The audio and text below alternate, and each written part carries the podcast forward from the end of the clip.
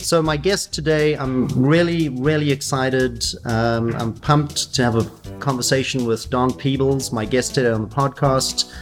Should be a really interesting time. Whenever we get together, we have great conversation about a lot of different topics that range from politics to real estate to philanthropy to just the general state of affairs and feeling across the United States. Don, thank you so much for joining me. It's a real honor and privilege to have you in my office, and thank you for taking the time to come and chat with me. Great to be here. I enjoy chatting with you. So it'll be a fun amount of time we spend together. So you mentioned when you walked in, you liked the view out of my office. Yes, great view uh, facing west, and also just to the northwest, I get a, a nice view of Hudson Yards.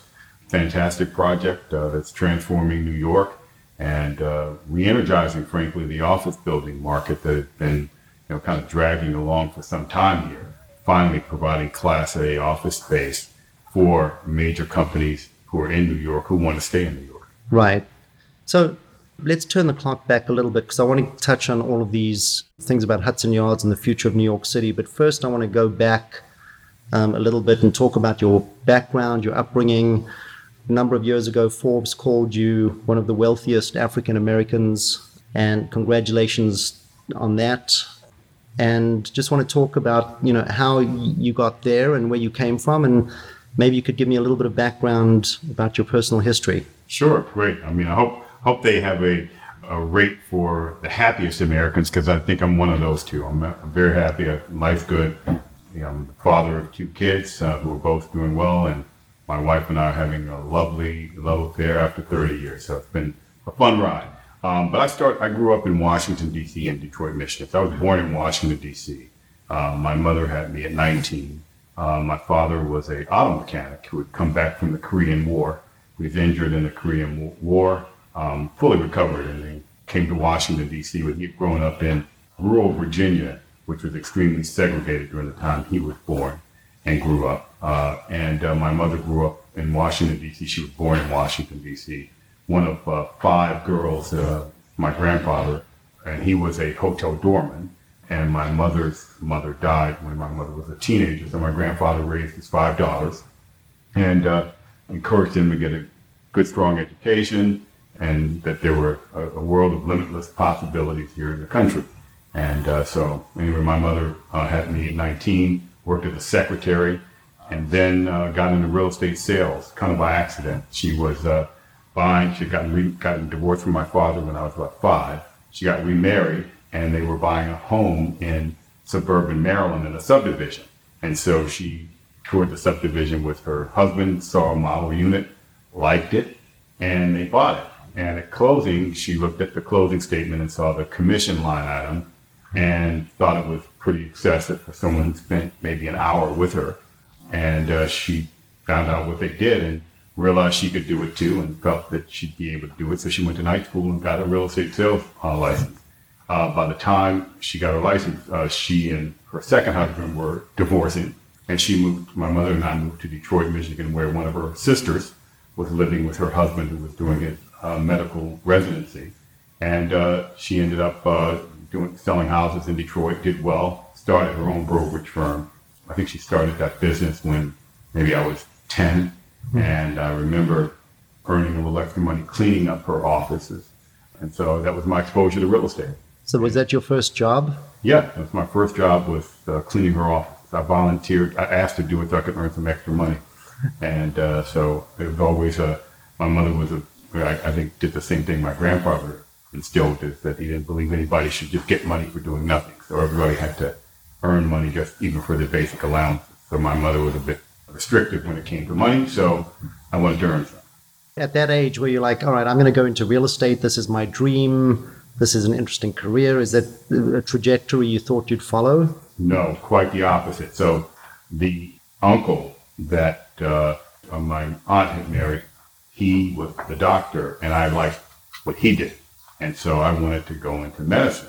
And uh, um, you know, after I mean, my mother and I lived in Detroit for five years, and then we moved back to Washington D.C., where she worked in real estate, worked at Fannie Mae, and uh, did other things. So I I saw real estate; it was interesting to me. So I looked at real estate more as being potentially a passive investor. And so my high school yearbook, I said I was going to go into medicine, practice orthopedic surgery, and then invest in real estate to create wealth.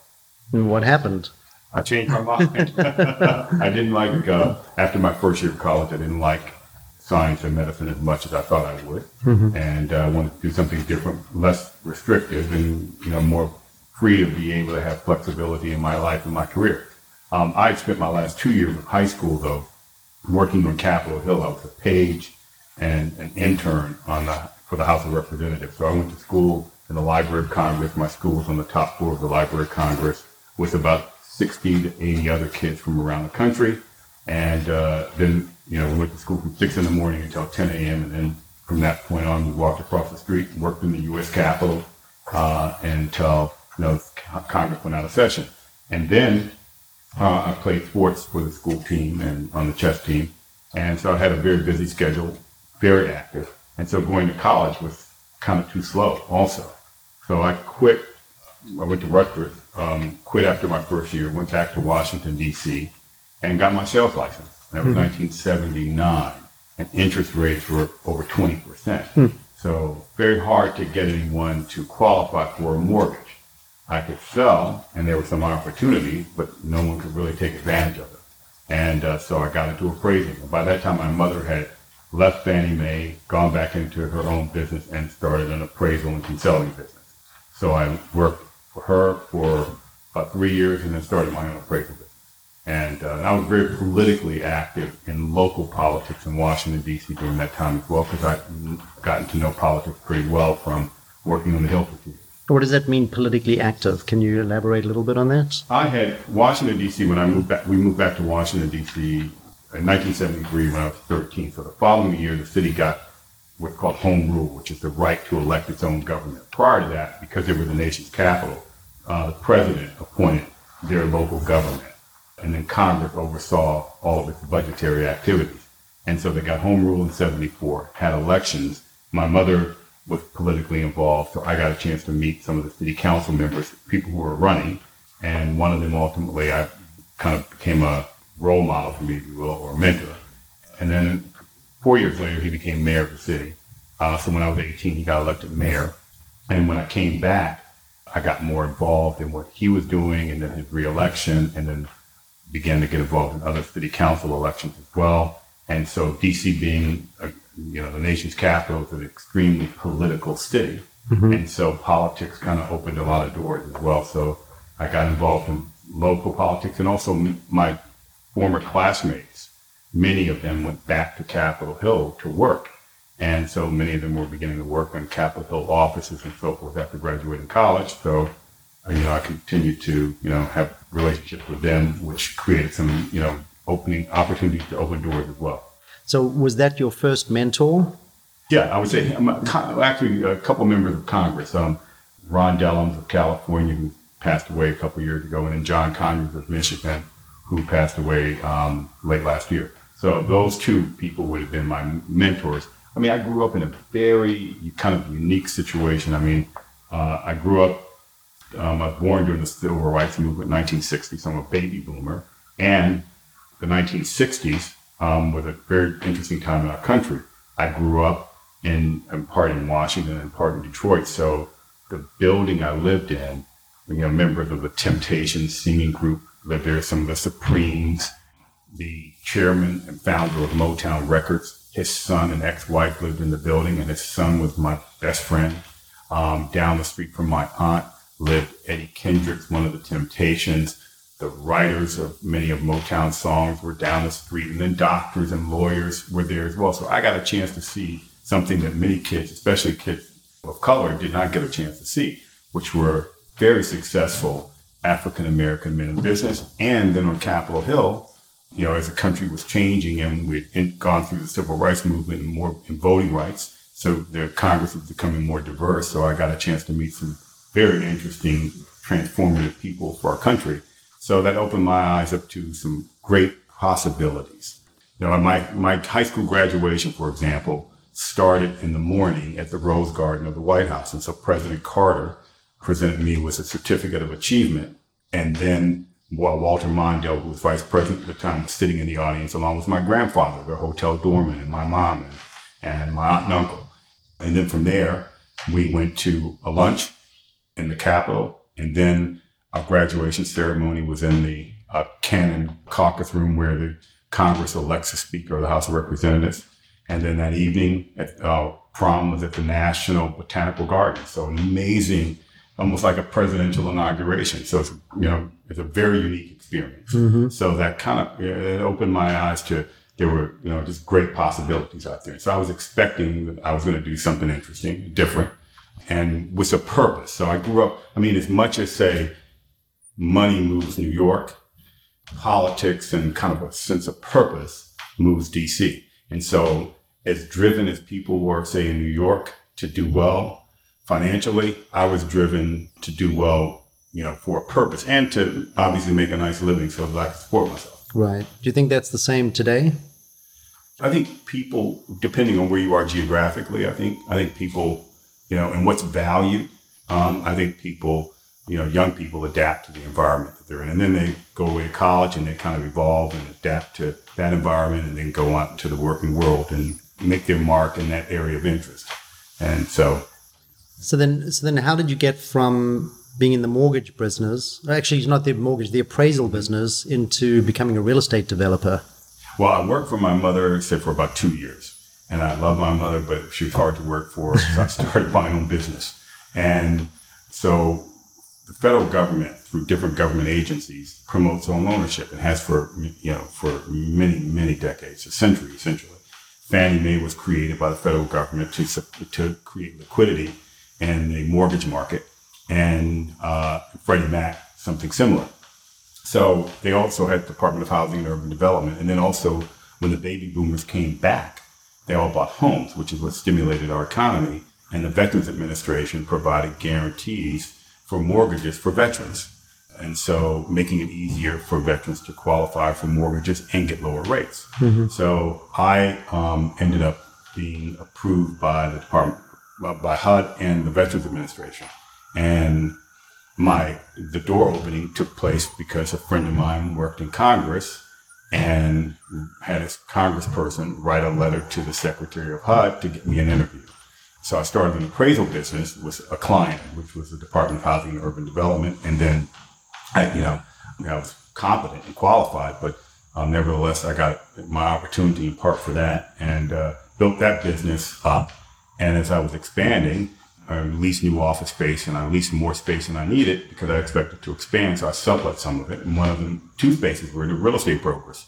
And it turns out that they were both bringing me deals too. So, and this one real estate broker came into my office one afternoon and offered me a deal in an area called Anacostia in Southeast DC, which is the equivalent of the South Bronx, probably. Mm-hmm. I said, why in the world would I want to be there? I want to be downtown and he showed me a letter that was signed by the mayor of Washington addressed to another developer committing to pre-lease office space in a building to be built on that site. And the broker told me the only problem is he won't pay, this developer won't pay my client his asking price. I said, well, how much is he asking? He said, $900,000. I said, well, what's the offer? He said, 750. I said, really?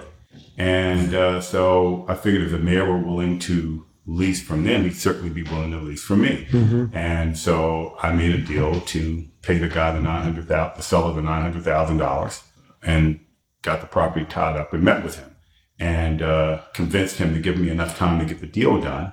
And by that time, I was chairman of the property tax appeal board for Washington D.C., so I was pretty known in the business real estate community. And so he knew I had access, and I would get at least a level playing field from the mayor some of the mayor willing to lease from them, willing to lease from me, which turned out to be true. And so that was a little risky. Yes, I went out and found some investors who were local developers, a partnership of three men working together, and uh, they became my development partner. We had pursued another site together and weren't successful, but the, you know we kept the relationship going, and so we they ended up putting up the money, um, and then we split the deal 50-50.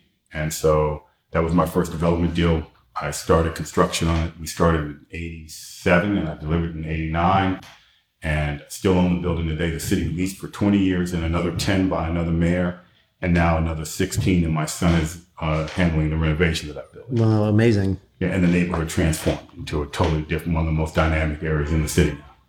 So it seems like it was a kind of a recipe of that included a lot of luck, some risk, contacts, knowledge, a whole bunch of things that kind of go into a pot that make a deal.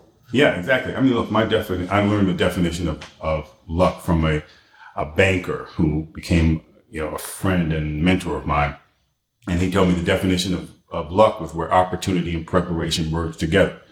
So the opportunity is very true, great definition because the opportunity came to my door when the broker brought in the deal for me. And then I was prepared to take advantage of it because I understood the political system that we were in and mm-hmm. was able to bring the capital to get the deal done.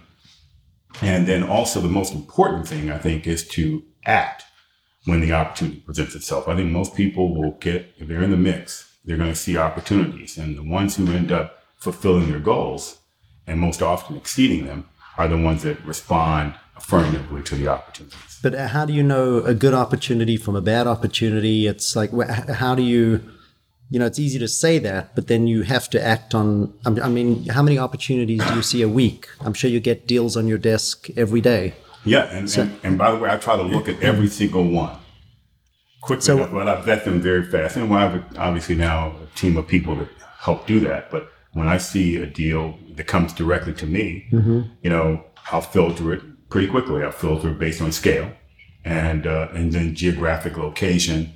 Well, you know, do I want to do something in Iowa? Probably not. Mm-hmm. Um, and then once I go filter that, then I look at what what what are the possibilities, and if the possibilities are intriguing, then I'll take a look at it. And how much of what you do is based on your gut? It's based on an informed instinct. So I think being informed of the market and being a dreamer. I mean, it's a big part of what we do as developers is dream, have these ideas. And so I'm a big dreamer, so I'm a, a big idea person. And so I think having a responsible dream, but, or, and I, I mean, it's, it's that zone in between responsible and recklessness. And if you dream in that space, that's how you get, you know, deals done that other people may not see. And mm-hmm. I think mm-hmm. that's where you can be successful. And there's no secret ingredient to running around paying more money than anybody else and than trying to sell it for more money than anybody else. I mean, that requires a great deal of luck mm-hmm. and great time. Um, but having seeing something that other people don't see, that's something different. I mean, I think look look at Hudson Yards. Not everybody saw Hudson mm-hmm. Yards.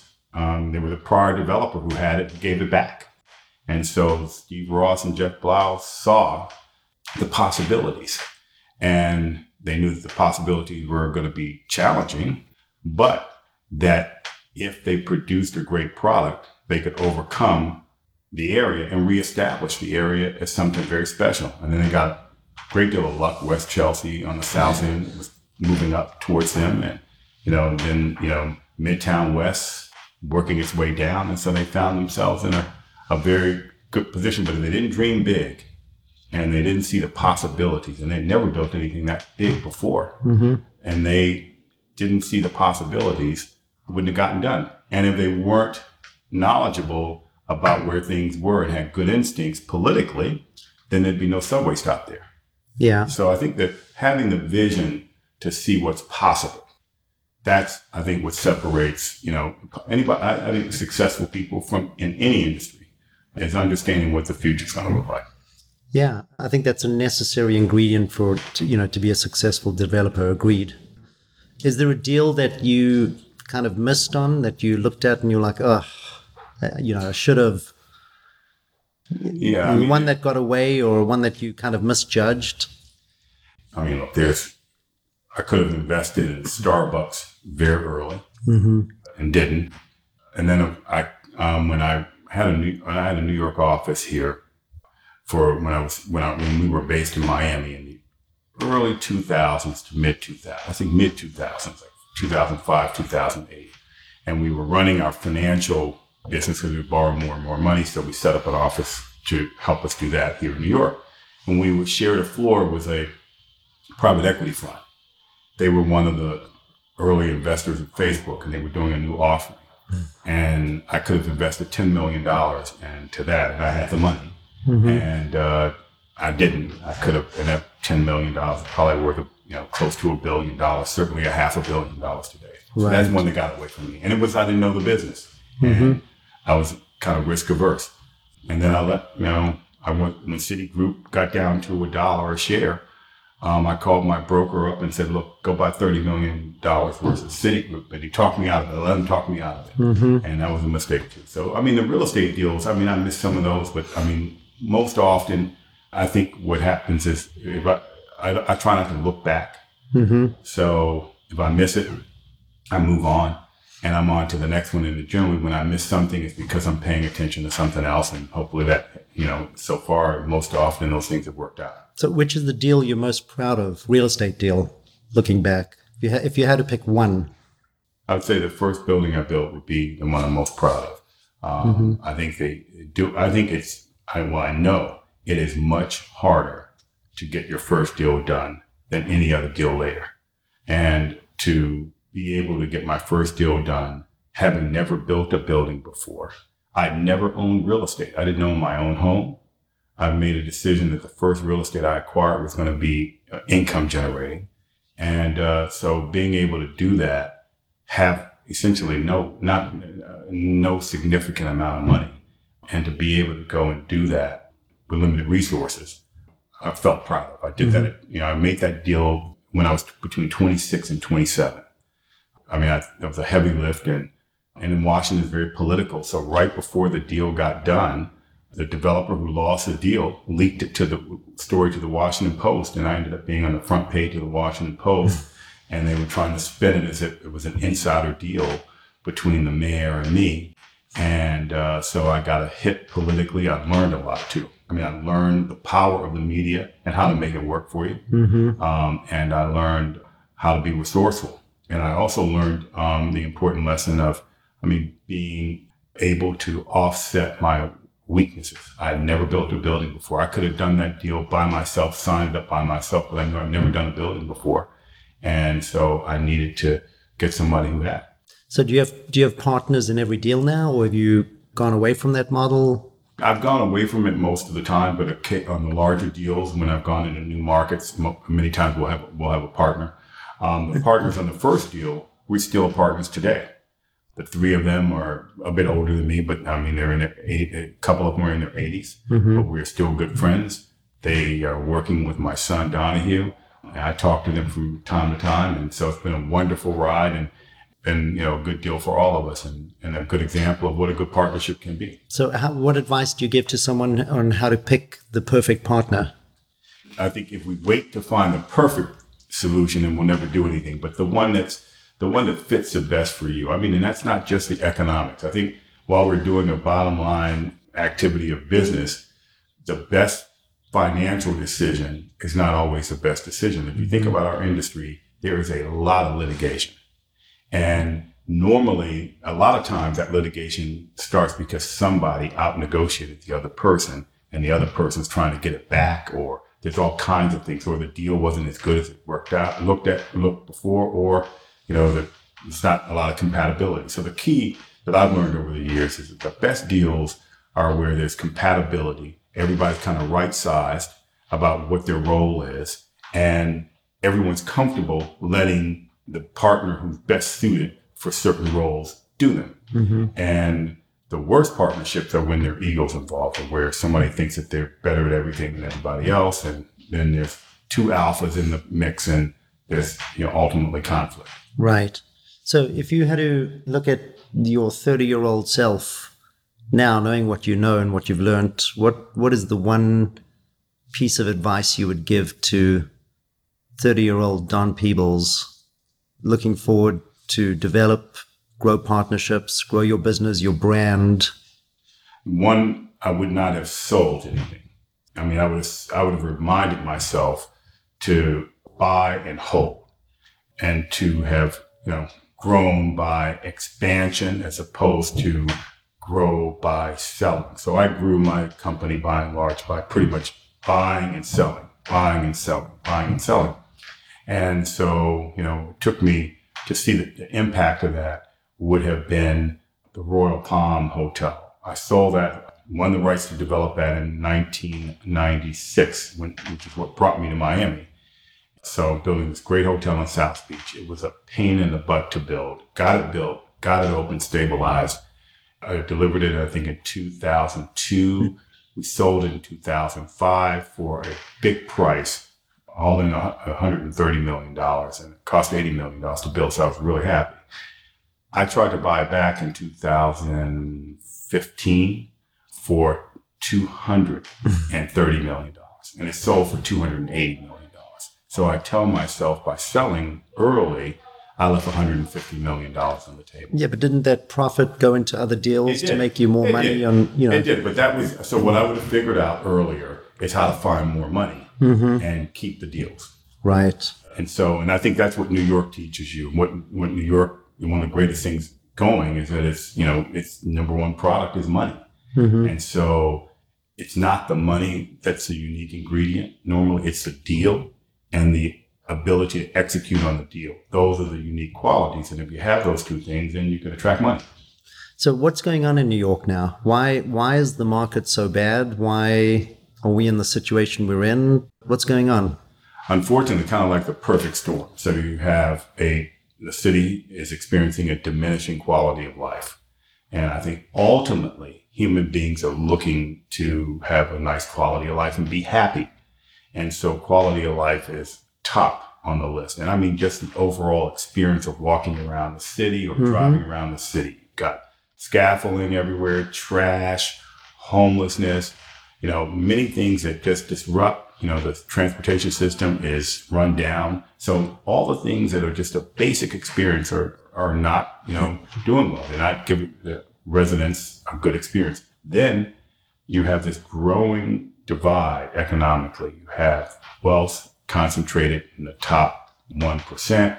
And in terms of people, how they live, the top 10% live one way, and then everybody else is kind of diminishing down another way. So you have this income and wealth disparity that's creating more conflict. And that's percolating in the political world. And then, of course, the developers and the capital markets misread demand. I mean, we had 9 11 um, happened to the city. Mike Bloomberg essentially came in and with his leadership in the business community, they saved New York City and brought it back. And New York became a wonderful place to be, to live and to do business. And then as that was happening, then we hit the, you know, recession after New York got its stride. We hit the, you know, the financial crisis in 08. And so that turned off the faucet and it turned off the faucet until really 2012. Mm-hmm. So there was pent up demand. So Gary Barnett does a building, you know, Zeckendorf do a building, and they do very well.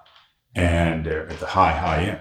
And so other developers look at that and they look at the volume, Walker Tower, your project that you did. Mm-hmm. They look at those success stories and they think they can be replicated consistently. But what was happening is that you, there were great products being built in outstanding locations and they were filling, you know, a pent up demand. And now that pent up demand got fully satisfied.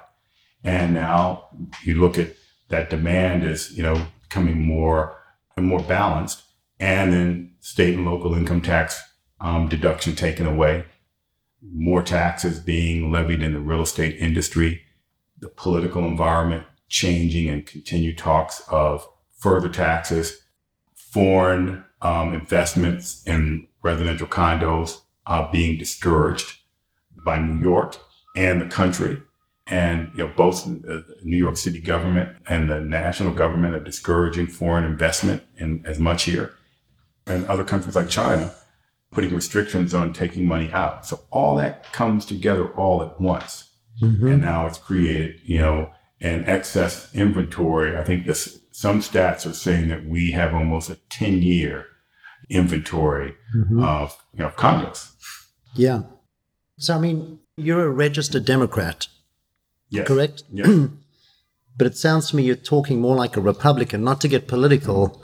And I happen to agree with everything you just said, by the way. Um, although I'm not a registered, I'm I'm, an, I, I'm really an independent. I think. I think Mike Bloomberg was the best thing that ever happened to New York City, and I think what our current mayor has done is atrocious you know, along with the fact that retail is dead. You know, one third of all retail stores in New York City are vacant. And that has an adverse effect on just the curb appeal of our city. You know, it's not great walking down a street where you see you're under a scaffold, there's a homeless guy under the scaffold, and it's a vacant storefront. So that doesn't help things. What do you say to that? Like, what, what is your political position and what do we do about it? Um, what, what do you think the solution is? Because this is a problem. Well, I think, look, I'm, I'm a Democrat, but I'm a fiscally conservative, pro business Democrat. So I think people who are at the far left, in terms of economic and business policies, are more socialist than a Democrat. But where I am is I think that we need to have an environment that provides equal access to opportunity for everybody. And that's been the challenge. And that's why we have this growing wealth divide. I've always believed, for example, on affordable housing. I think our industry dropped the ball on that. I think that our industry and our organizations like REBNY should have taken the lead on coming up with plans that could actually work for affordable housing. Who better to address affordable housing than the real estate industry? Mm-hmm. Who best to deal with economic inclusions for minorities and women in the real estate industry than the industry itself? And, you know, I have been a proponent of this, you know, for a very long time and have told people in our industry here in New York that if we don't take the leadership in these two areas, it's going to be imposed on us. And now we're seeing it. It's imposed on the industry and it's in a way that we're not going to like it. So you can see the rent control laws have changed, having a devastating impact on values for rental housing and will affect the supply for quite some time. More discussions on other types of restrictions, more taxes on the industry. And so I think that that's going to have a chilling effect on the economy. You're right about the retail space. I mean, that's another thing that technology has decimated the real estate industry nationally. Mm-hmm. New York, for an experience, relies very heavily on it. And by the way, technology is disrupting the restaurant space too, which is another big consumer of retail space. And now that's on its way to changing too, because restaurants are doing more of their servings in terms of number of meals. Many of them are, are getting at a point where more, more of their business is being, you know, through Grubhub and Seamless and others, mm-hmm. other apps. So I think that structurally, the city's got to recognize that it is competing for business and is competing for consumers to stay here. So that means a better quality of life experience, a business environment that promotes business opportunities, and an acknowledgement that there needs to be dramatic steps taken on our public education system and on you know affordable housing and that the government is going to need to prioritize how it spends its money there's not an endless supply of money the other thing is that unlike what Trump's trying to do about building walls, Manhattan cannot can't build a wall around, around Manhattan. So mm-hmm. rich people are very mobile and they will leave and that they will take with them their tax base. Businesses can be very mobile. They will leave and take their tax base with them. Well, we're seeing that happen. Yes. I mean, I think nearly 300 people are leaving New York a, a day. Yes. And they're going to Florida and, and other parts where the tax structure is very different. Uh, so I take it you're, you know, opposed to what happened in Long Island City with Amazon being chased out of town. Yeah, I mean, look, I think New York should have the politicians should have seen this coming and probably have, and they don't care. I mean, if you look, New York was the third largest state in America. It's now the fourth largest state. Florida has usurped New York as the third largest state in America. It gets more representation now in Congress as a result of that. And Florida is growing as a state more than 900 people a day. And there's a reason for that quality of life, taxes, and business opportunities. But why is the Miami market doing so poorly then? Because it's, I mean, it's just an oversupply of condos. Not mm-hmm. everybody wants to live in condos.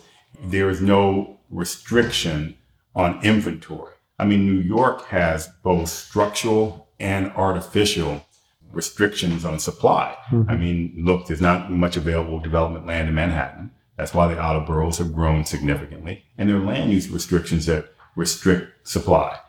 Florida has, it's a total, a new frontier. So limited restrictions on development. And there's lots and lots of land available. So you see more development there. But if you look at the areas that are supply constrained, like Miami Beach, those kind of markets are doing well. But I mean, Florida is a growing city, and so it's going to grow. And in order for it to grow, it has to have any city that grows it has to have ample housing. So this is good for Florida to be oversupplied because there's ample housing for people to move and absorb it.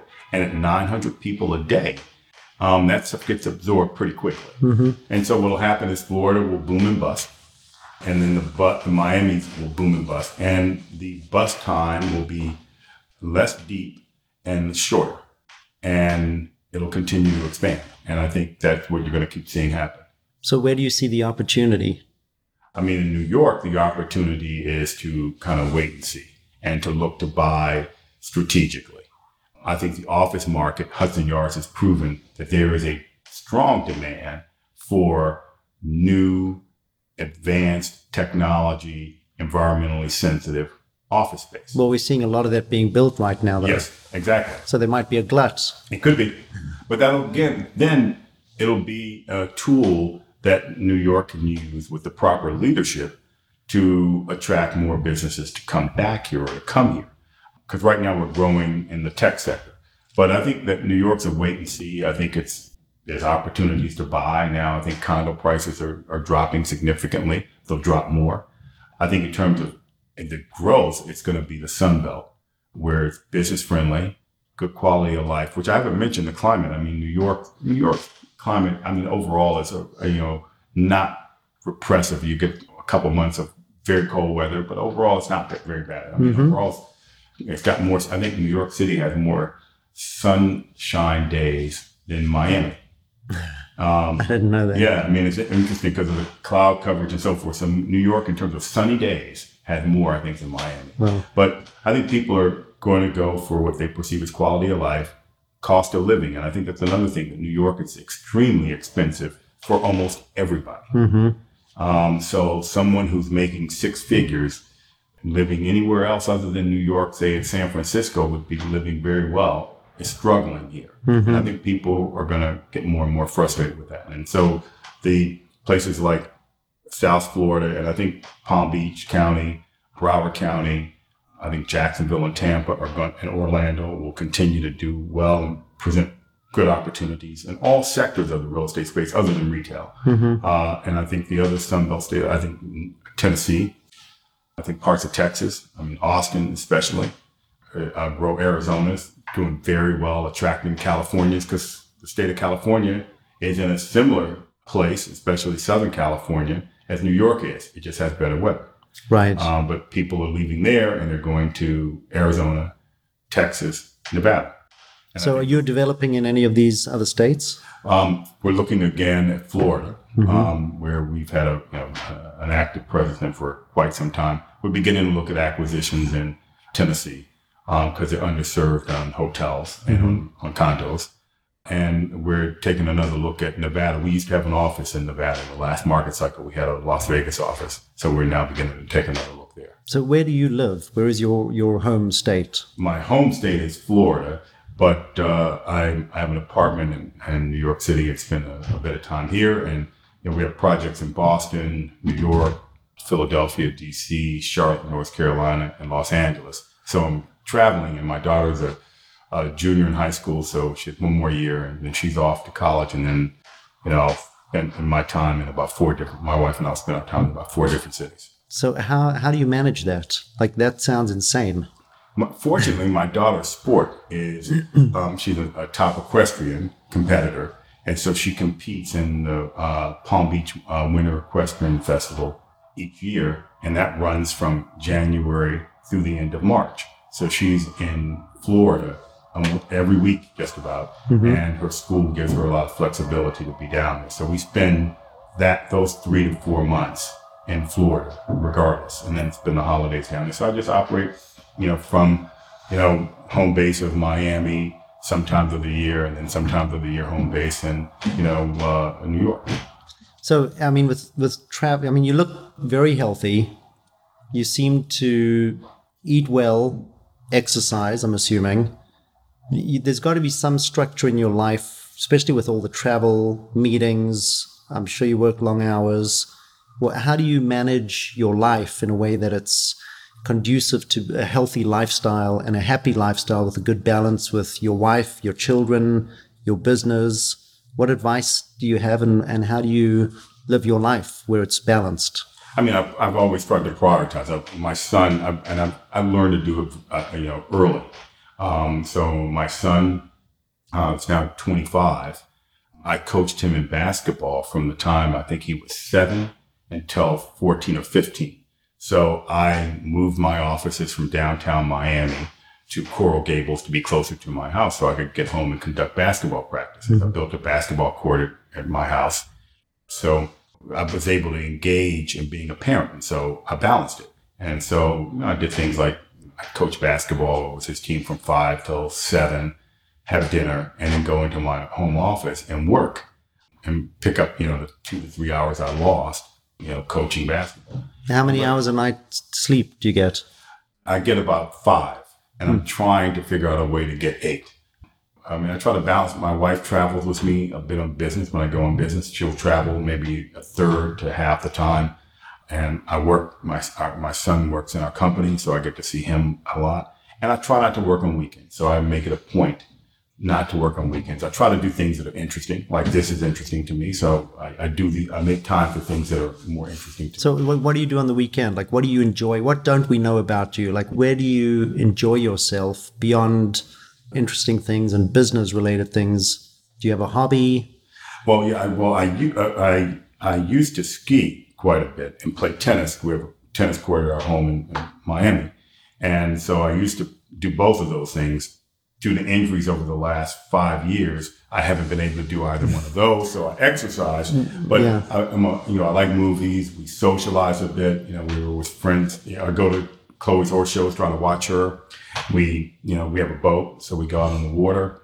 Most of my time I spend with family and friends. You know, I kind of got over doing the big gala things and so forth. I've done it for so many years. Mm-hmm. Um, and then my wife and I travel. We'll take a couple weeks, you know, in September, which is her birthday and our wedding anniversary time, and we'll travel do something interesting there. And I, I, try to find what I do is I try to when I travel for business, and especially if my wife or if our daughter goes with us as well, so Katrina and Chloe go with me, then you know we'll mix it up, and I'll make work and some pleasure. But I just try to kind of fit in other things of my life as opposed to looking for the perfect time where I could get away for a week or I could get away for two weeks. Mm-hmm. I just try to mix it in.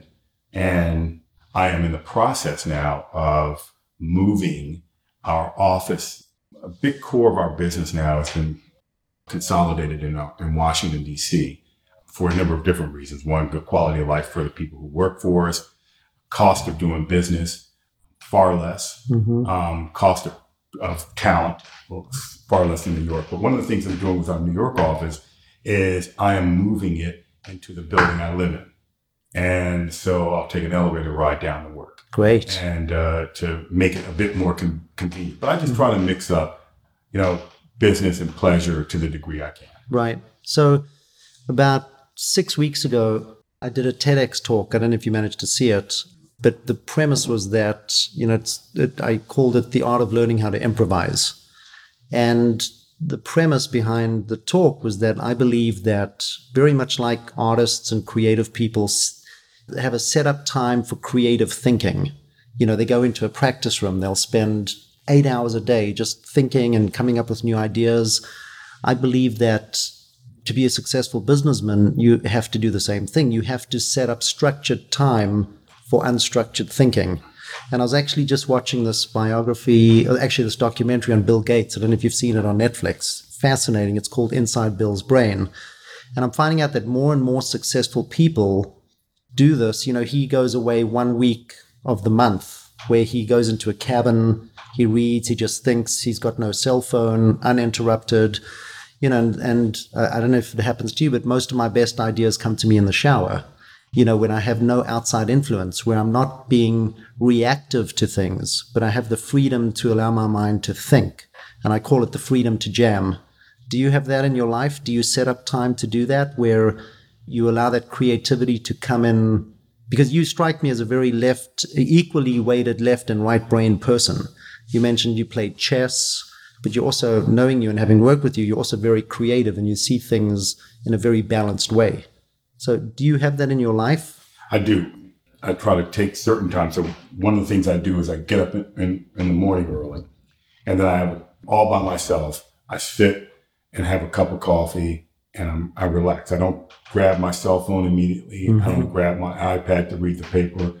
I spend about 10 to 15 minutes just relaxing, kind of thinking. And then I'll read some newspapers and so forth. But I get, and then, you know, when I shower, of course, you know, I don't play music. I, you know, I used to when I was younger, play a lot of music when I shower, but I just, I just use it as quiet time.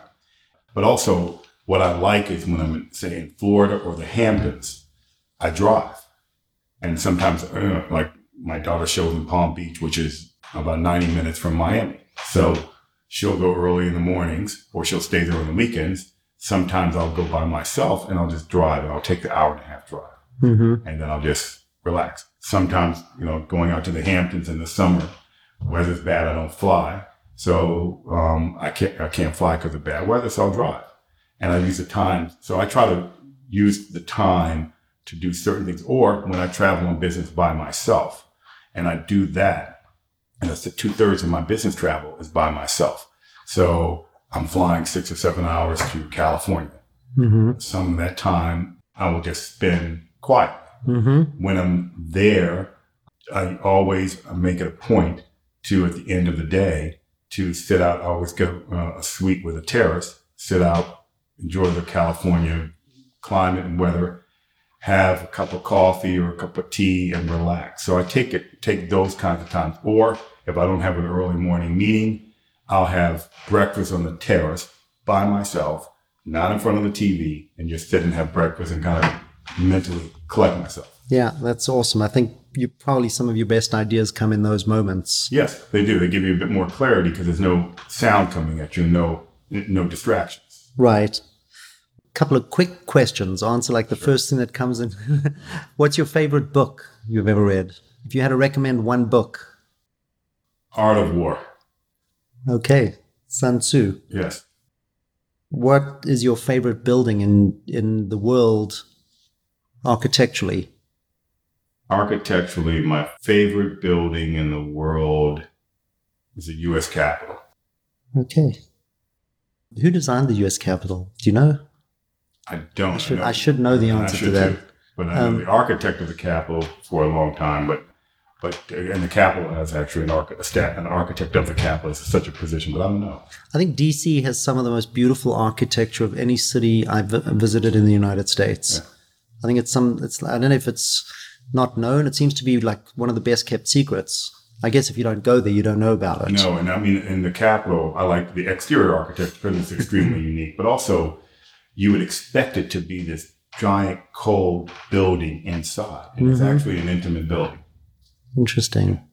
And um, what's your opinion of some of these Starchitect buildings we see going up glass, weird shapes, super tall skyscrapers?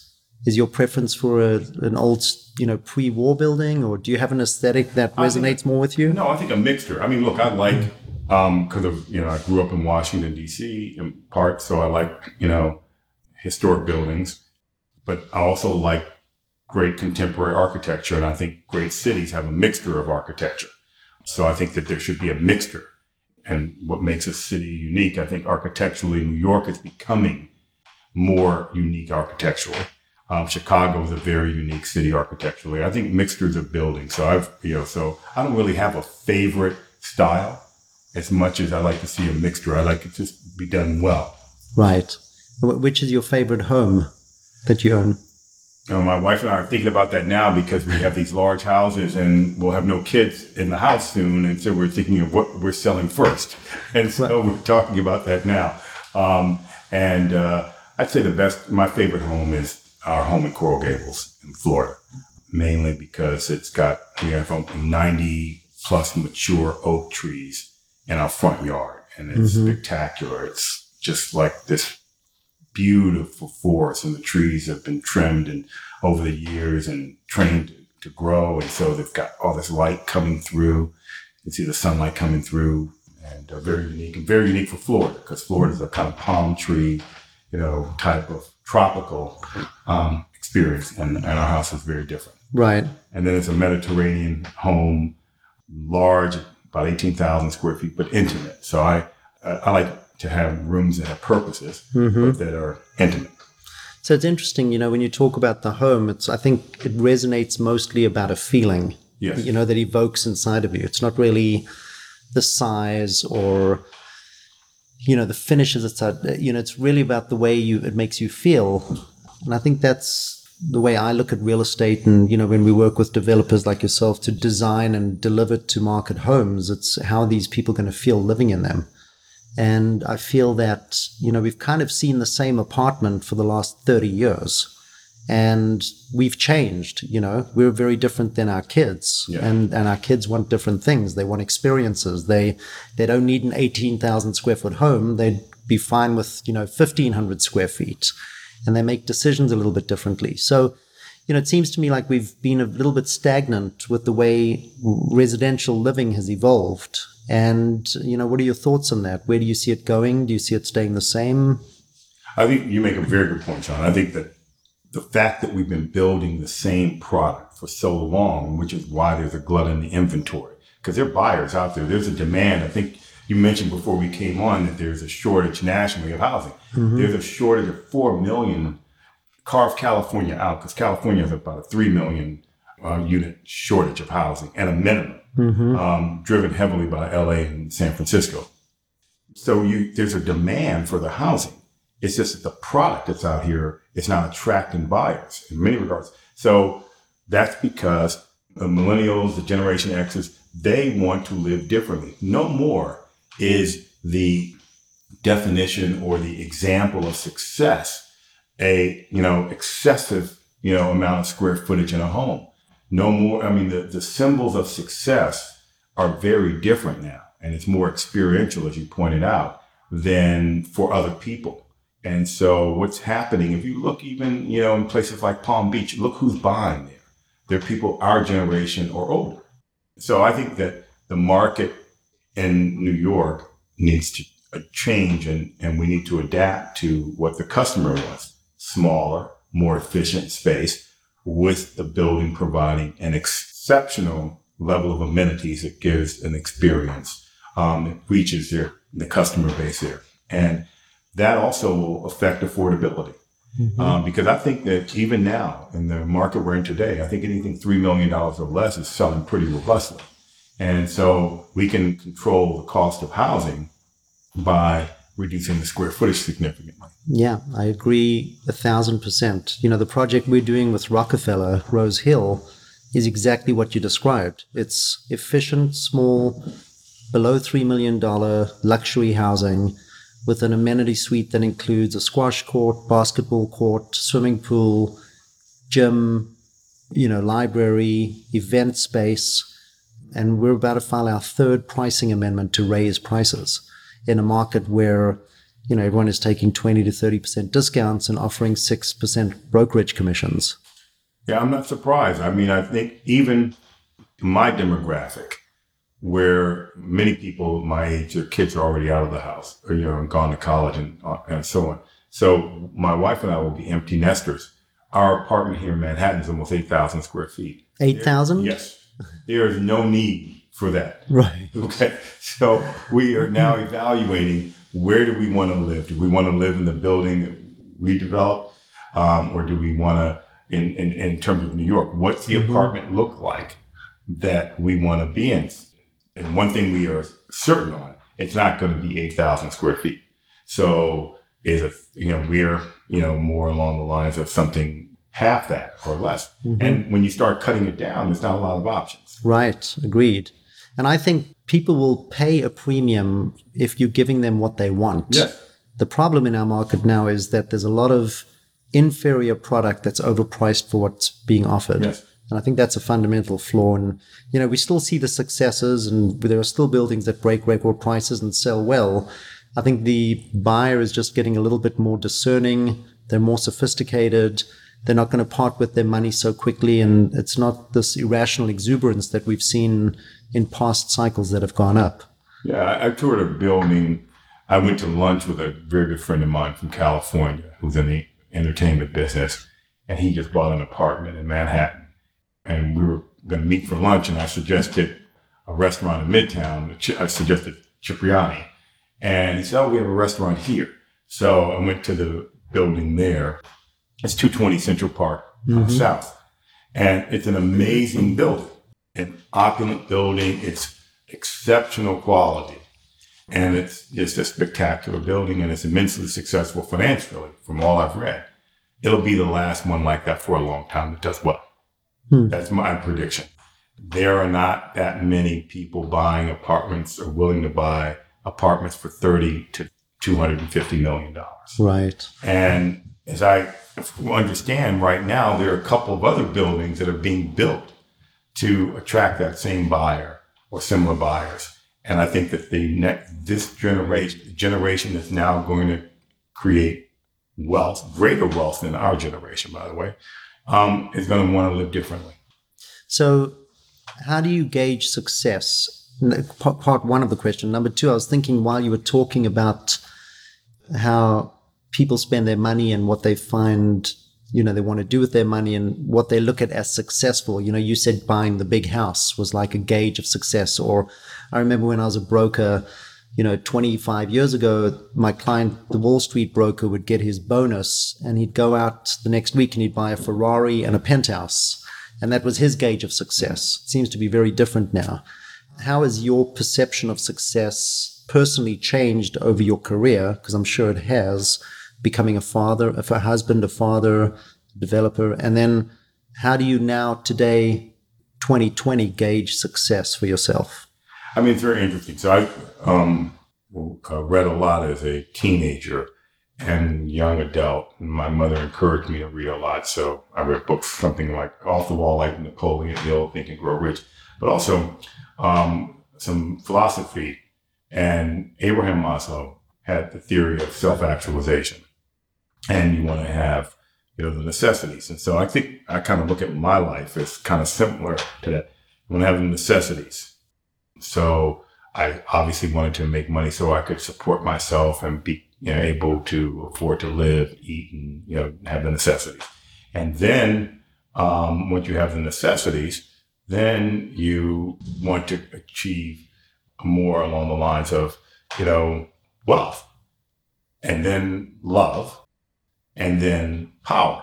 So I kind of look at the wealth. I got, I was fortunate, uh, you know, I was a multimillionaire in my twenties, self-made, and there's nothing like that, by the way. I mean, mm-hmm. it is very different than having someone either give it to you or do it for you, um, but doing it on your own. I mean, it gives you a very different sense of purpose and more, and kind of almost a sense of in, in, invincibility to a mm-hmm. degree. So and what was successful for me or economically happened so long ago. I don't have an economic goal. None. Mm-hmm. I have zero economic goal. I do not want to be the richest person in New York. I don't want to be the richest person in Florida. I don't have. I don't want to be the richest African American. I don't want to be the richest real estate developer. I have no economic goals. I mean, other than I want the company to survive and do well. And I stopped having those economic goals a very long time ago. So mm. I wanted to be the husband that I had wanted for my mother. I wanted to be the father that I wanted for myself when I was a little boy. And I believe I have accomplished those things and continue to do that each day. Um, not perfect, but you know, um, and that those accomplishments are much more meaningful to me and are, are indicative of who I am and part of what makes me, I believe, a successful person, having a successful life. And then I've also tried to look at not necessarily political power or power, but the ability to use business and financial success as a tool of transformation, to give back, to be free to speak my mind. So I can say things and do things that I wouldn't be able to do if I worked for someone else, if I was in a different position, and if I hadn't accomplished much in business and no one would be listening. So I am at the phase of, you know, where I want to continue to have the experiences of being with my family and knocking down barriers that really essentially women and minorities confront every day. Mm-hmm. And I've chosen to try to do that in my business. And so being able to do that and have a part of that, that would be what would be successful for me as a business person. And for me to be my success in terms of being happy and being accomplished. It's, you know, spending time with my family, being a good father and mentor to my son and to my daughter, being, you know, a good friend to my wife, those, and being a good friend to my friends. I am fortunate to, to have some very good friends and some very close friends and to be good friends to them. And that's, that would be, you know, kind of what my version of success is. Yeah, I think that's resonates with me personally in a, in a very big way. And hats off to you. I mean, I think you've been, you know, I, I don't know your relationship with your wife and son and daughter, but, you know, from what I see and what I hear and, you know, the little bit that I've seen, very successful. And I think you've been a great mentor. I know that I've learned a lot from you in our one project we kind of did together. And it's always, you know, a, a real pleasure speaking to you and the fact that you took the time out of your day. And I'm sure you had a million other things you could have done, but you chose to be here with me and share some of your um, wealth of knowledge and experience. I'm really, you know, grateful for that.